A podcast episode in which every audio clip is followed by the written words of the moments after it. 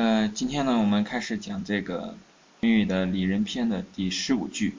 因为前一段时间呢，呃，一直在出门，所以呢，出门在外呢，行程不好安排，所以有有一段时间呢，大概有一个多月的这个课呢，都是停的。今天我们正好有一点点时间呢，把这个接起来讲。这个《礼仁篇》呢，呃，我在这个江西的时候见到有一个礼仁隧道。那么现在呢，我在这个住的地方也很有缘分，叫什么呢？叫仁礼。所以我们可以知道啊，这个礼仁的思想呢，在中国是非常的深入人心的。这个大江南北啊，都会有这个礼仁的这个痕迹在。那今天我们要讲的呢，是这个礼仁篇的第十五句。我们先念一下这个十五句啊。子曰：“生乎吾道一以贯之。”曾子曰。为子出，门人问曰：“何谓也？”曾子曰：“夫子之道，忠熟而已。”这个就是原文啊。孔子说的这个“生乎”呢，其实就是指的曾参，也就是后面回答问题的这个曾子。孔子说：“生乎吾道，一以贯之。”啊，孔子说完之后呢，这个曾子马上就这个答应了一声，说：“为。”哎，好像我们平常所讲的说，哎，是的。那么这个之后呢，孔子就出去了。这个地方很有意思啊。孔子说，我所讲的，我所行的这个道啊，用一就能把它贯穿了。这个一以贯之啊，用现代文来讲很难解释，但是大家可以体会一下，说我所讲的，我所行的这个道，用一就可以把它全部贯穿了。那所以我们可以体会到，这个孔子所说的、所行的这个道呢，它是一个，不是两个。我们如果去过这个一些禅宗的寺院，比方说啊，像这个南华禅寺在广东的韶关，啊，你经过这个进了大门之后，很快就会有一个不二法门。不二是什么？不二就是一嘛。当然了，佛学当中的这个一呢，这个不二呢，和孔子这个所说的这个一呢。它未必是一样的，但也不能下结论说它就是不同的。那我们继续看，这个曾子很快的答应了。这个孔子的学生当中呢，曾子啊，在孔子的评价来看呢，我们可以看见一些端倪。孔子说啊，曾也鲁，这个曾参啊，他这个人呢是比较鲁的，鲁直，说话呃比较耿直，反应呢。一般来讲呢，是这种直来直去的。那他说这个话的时候呢，其实呢就有点鲁。这个鲁呢，在这个地方呢，其实我们甚至可以讲是有一点点粗鲁、细腻啊。那说完这个话呢，孔子就出去了。本来应该呢，在这个地方，如果曾子好好的来向孔子请教一番的话呢，那我们后人啊，在这两千多年时间当中呢。可能会看到一段极为精彩的这个孔子对于这一块的一个非常棒的这个解释，我们可以学到更多的东西。但是曾子说啊，说喂，这个孔子说武道一以贯之，曾子马上说啊，知道，这就糟糕了。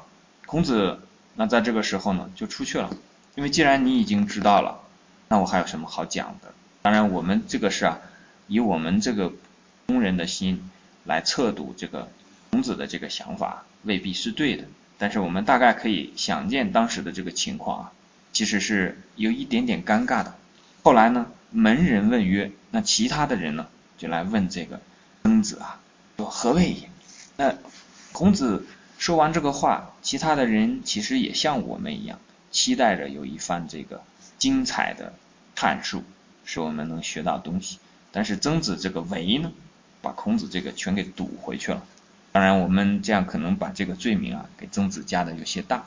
但这个时候呢，门人的这个兴趣和我们一样浓烈，门人就一起来，他的这个同学啊，也就是曾子的同学，也就是孔子的门人，门下弟子啊，就来一起问曾子说：“何谓也？”啊，说的是什么呢？这个时候，曾子呢，我们可以想见啊，因为古文写的非常简单，直接就讲曾子曰。那这个如果是现代文呢，可能就会。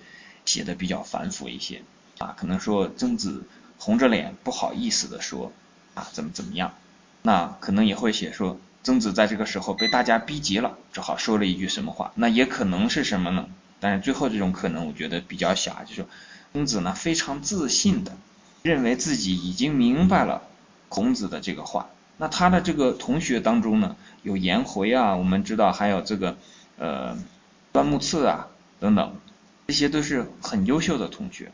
那么这个时候，如果他真的觉得他是唯一一个了解孔子讲法的人呢，那不免就有一些太过于自傲了。所以呢，我觉得这个时候大概其实这个曾子啊是被大家逼急了，因为这么重要的一个话到了他这儿。他说为他知道，那孔子也没有讲，那大家只好来逼着问他。那既然你说你知道，那你说说到底是啥？何谓也？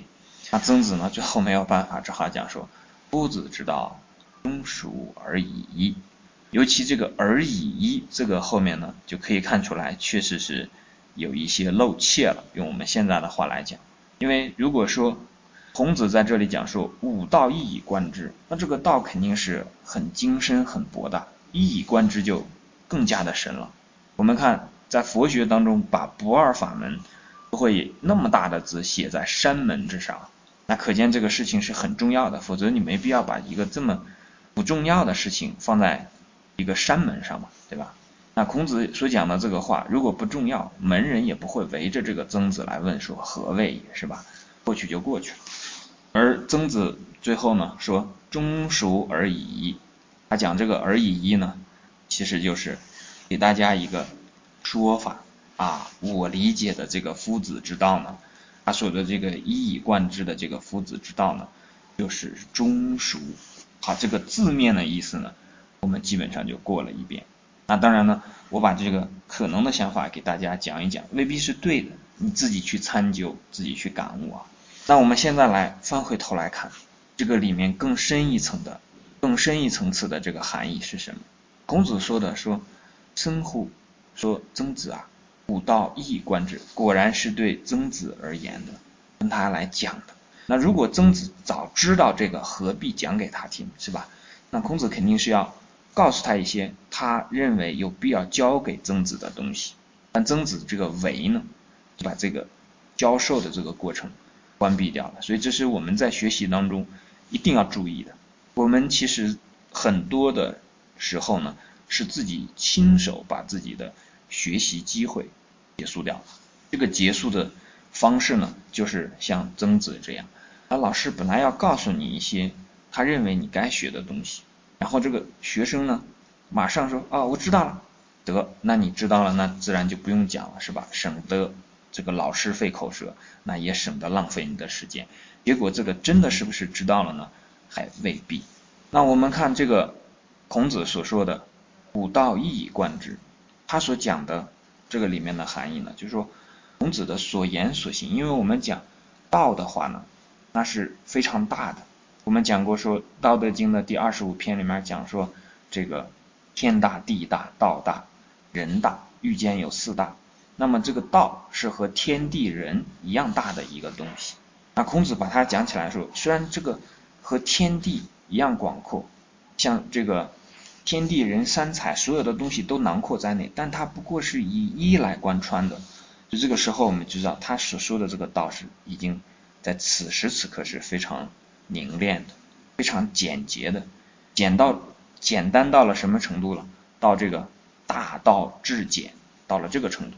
那所以我们刚才讲说，如果孔子在这个时候把这个做一番阐述的话，对于我们后人来讲，极有可能是非常宝贵的。但是很可惜啊，有些事情就是这样，一个箭射过去了之后，你再去追它已经来不及了。这个在禅宗当中叫做什么呢？叫做箭过久矣。当一支箭射过来的时候，你没有立刻把它抓住的时候，等你反应过来的时候，这个箭已经射过去很久了。你再做什么动作已经没有用。那我们也约略的知道，孔子所讲的道呢，主要是人道。这个人道呢，讲的是仁爱，但是很多的东西又是什么呢？又是指的为人之道。只是这两个字为什么同一发音的这个原因。仁而不仁，那就叫什么呢？叫做不仁不义。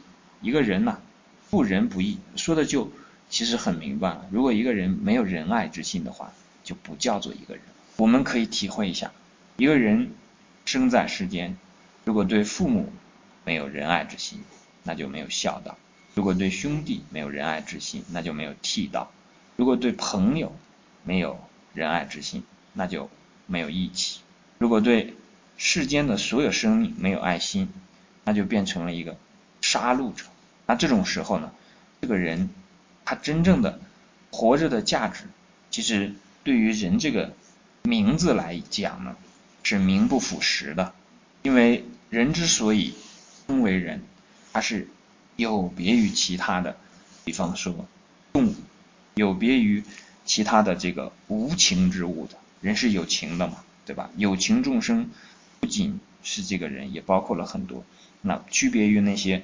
草木木石啊，一些无情世间的无情，它是这个一个一个种类嘛。那么再区别于这些禽兽啊，人是有仁义廉耻的，这是人之所以为人的这么一个呃立足之点吧。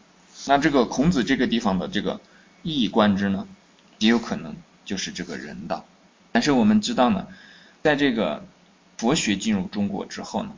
儒学和这个佛学结合了之后，这个一以贯之的这个一呢，变成了我们刚才所讲的不二法门。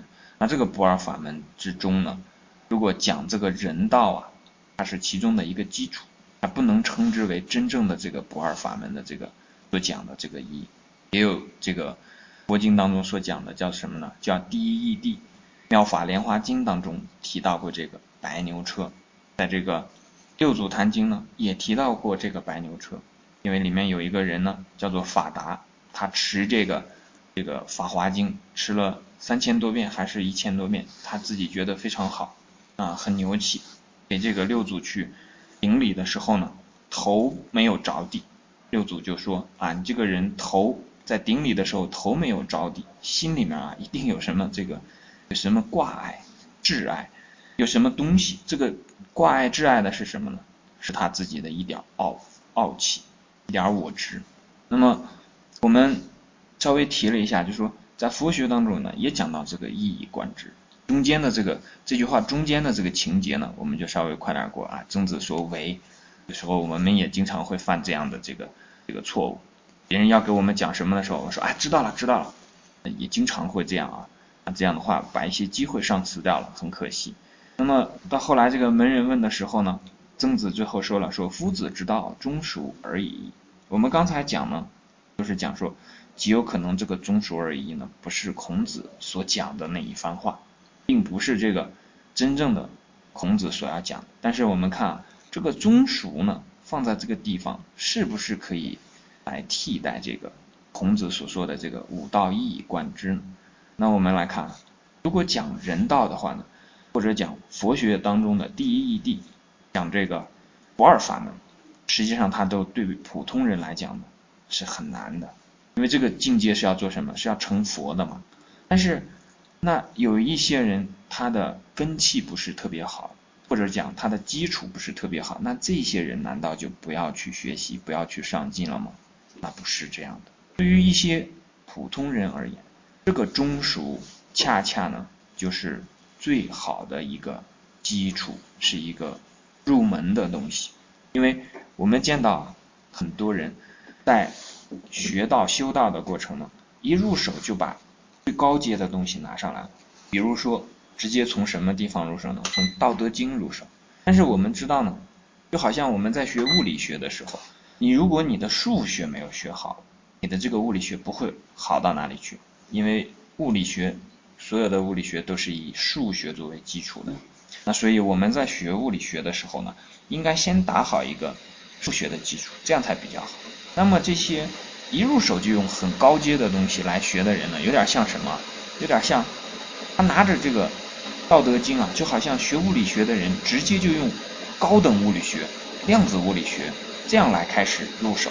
那我们可想而知啊，他的数学不好，他的基础没有打好。那他的这个修道也好，学道也好，这个其实是比较难的事情。那我们看，在这个地方来讲，比方说曾子所讲的这个忠俗，对于普通的人而言呢，这个是比较容易领会、比较容易接受的。忠俗是一个什么东西呢？它是一个做人的基础。我们讲修道、学道，那有一点什么呢？有点修道成仙、学道成仙的味道。那你一个人如果连一个人这个基础都没有做好的话，那这个修道还想成仙，这纯属痴心妄想，是吧？我们且不讲说有没有吃这个成仙这一说，啊最起码我们知道，你要想成仙，仙字也是一个人吧，人字旁加了一个山嘛，对吧？这个人都没有做好，你还想成仙，这这不是瞎想吗？对不对？这是不可能的。所以我们在这个地方来看，曾子所讲的这个忠俗呢，对于普通人来讲，你去做，做到对朋友忠。对于世间的这个所有的和你有相关联关系的人，这个众生啊，你能够做到熟，这两者，哎，我们约略来看，一个人如果能做到这两点，其实就是蛮好的。我们看到很多的这个人啊，他身在这个一个困境当中，自己并不知道原因是什么。其实，如果用曾子的这个中属来看呢，恰恰是非常的适当的。可以解决他的问题。比方说，有的人的这个家庭出现了问题，那其实这个家庭里面往往出现问题的原因，就是因为不忠啊。我们讲夫妻之间、朋友之间、这个平辈之间很多，或者上下级之间，这个不忠的情况，我们见见过很多。而我们又知道是什么什么呢？这个忠它靠的是什么呢？靠的是信，忠信忠信嘛。这个台湾好像还有一个学校就叫中信学校，忠信呢，这个。是人在世间和其他人相处的一个基本的联系来的。如果没有忠，那也就意味着没有信。如果没有信，在《论语》当中讲的说：“人而无信，不知其可也。”我们看一下，比方说夫妻之间没有信，这两个人现在这样的这个家庭状况啊，在社会中非常普遍，就是两个人虽然结为夫妻，有法定的这个结婚证。但是呢，实际上双方之间没有信任，因为如果有信的话，这两个人可以被连接为一个整体。夫妻呀，虽然是两个人，但是是一家人。一家人呢，不会说两家话。在这种情况下呢，这个夫妻虽然是两个人，但是呢，就像是左右手一样，互相之间是没有什么猜忌的。可是我们看现在的社会，很多的这个家庭出现状况、出现原因呢，就是。这两个人虽然生活在一个家里，但是呢，互相之间呢，并没有把对方当成是自己，而是非常的有人我的观念。夫妻之间呢，非常的有隔阂。我们所讲的这个隔阂呢，就是把信截断的东西，截断了信，第一步呢，可能是什么呢？双方变得冷漠，但到再有下一步的时候，变得不忠了。那就会有什么？就会有欺骗出现嘛。因为如果我仅仅是不信你，我可能不会去骗你。但是呢，这个时候已经会出现一些问题了。如果出现到了这个问题，到了这个不忠的这个地步，那我们就知道他已经出现了欺骗了，那已经走得更远了。我们讲啊，我把这个讲的稍微慢一些，就说第一步是无信，无信呢，可能还不会害对方，不会骗对方，我只是不相信你。那你信不信我，那是你的事，因为信呢，这个不是一个可以讲道理的事情。我相信谁，谁相信我，你相信他，他相信你，这个不是说有什么道理可以讲，它就是一个念头，我们可以这样讲，你信他就信了，你不信他就不信他，他说什么你都不信他，你信他，别人跟你说他这么坏，那么这个不对，你还是会信他，所以信就是一个念头，它是。就像这个仁义礼智信里面的这个信啊，和贪嗔痴慢疑里面的这个疑啊，信和疑的这个怀疑和相信呢，实际上它和人的品性相关。有的人呢就是容易相信别人，也容易被别人相信；有的人呢就是容易怀疑别人，也容易被别人怀疑；有的人是怀疑甚至是世间的一切，那这种呢就恰恰落到这个贪嗔痴慢疑的这个疑当中。这种人呢最后就会切断和世间的。所有人、所有事、所有物的联系，陷入这个孤独当中，但是自己可能并不觉得。那我们看，如果到了这个不忠的时候呢？不忠于朋友，不忠于夫妻双方有有不忠的情况啊。然后上下级之间有不忠的情况啊，这个比方说士兵不忠于他的这个长官的时候，那就可就会放冷枪嘛。那这种情况下呢，就已经走到更糟糕的地步啊。这是讲的忠啊。我们知道这个忠对于人世间的家庭也也好，这个组织机构也好，它是很重要的一个。如果不是这么一个忠的话呢，那么这个我们可以讲啊，世间充满的基本上都是尔虞我诈。好，这是第一个讲的忠。第二个讲的是什么呢？就是赎。我们再来看世间的很多问题呢，也会发现很多问题都是因为我们不能够去宽恕别人。我们讲过啊，说梁淑敏的这个两个公子呢，这个一个叫裴宽，一个叫裴赎，其实都是讲的这个赎的这个问题。我们人能不能够赎别人啊，宽恕别人啊，其实是能不能够宽恕自己的问题。我们能不能够有宽恕的心呢？其实决定的是什么？我们的心大不大？一个人如果谁都不能宽恕呢，他一定会宽恕他自己。这个就是什么呢？最小的心啊！世界上最小的心就是只能宽恕自己的人。自己一犯错，马上给自己找一个理由，找一个借口啊！我这个是因为什么什么，所以我把这个事儿搞成这个样子。那这个听起来呢，就好像说。不是我做错了，而是说因为那个原因，所以我才会这样去做，也就是宽恕自己啊。那如果一个人只对自己这样，而对别人呢，别人一犯了错就去挑他的毛病，这个时候就不是宽恕了，这个叫什么？叫做挑剔或者叫尖刻。那么我们会看到什么呢？由此啊，这个人如果有了熟的这种心呢，他的心会越来越大。为什么呢？他会把别人呢当成自己。像宽恕自己一样宽恕别人，他的心呢就会越来越大。如果他能宽恕世间的一切，那也就意味着他能把世界放在自己的心里。这个好理解吗？那他的心呢就广同天地。如果有了这个熟的心呢，就说你去宽容每一个人，宽恕每一个人，都像宽恕自己的错误一样，这个人他的心就非常之大了。那到了这种有大心的人呢？那就和这个孔子所讲的人道啊，基本上是一致的。有了这个忠心，有了这个熟心，和孔子所讲的这个人道啊，就是非常一致的。但是呢，到了这个时候，还不是佛学当中所讲的不二法门，还不是《妙法莲华经》当中所讲的白牛车。啊，这一段我们就先讲到这里。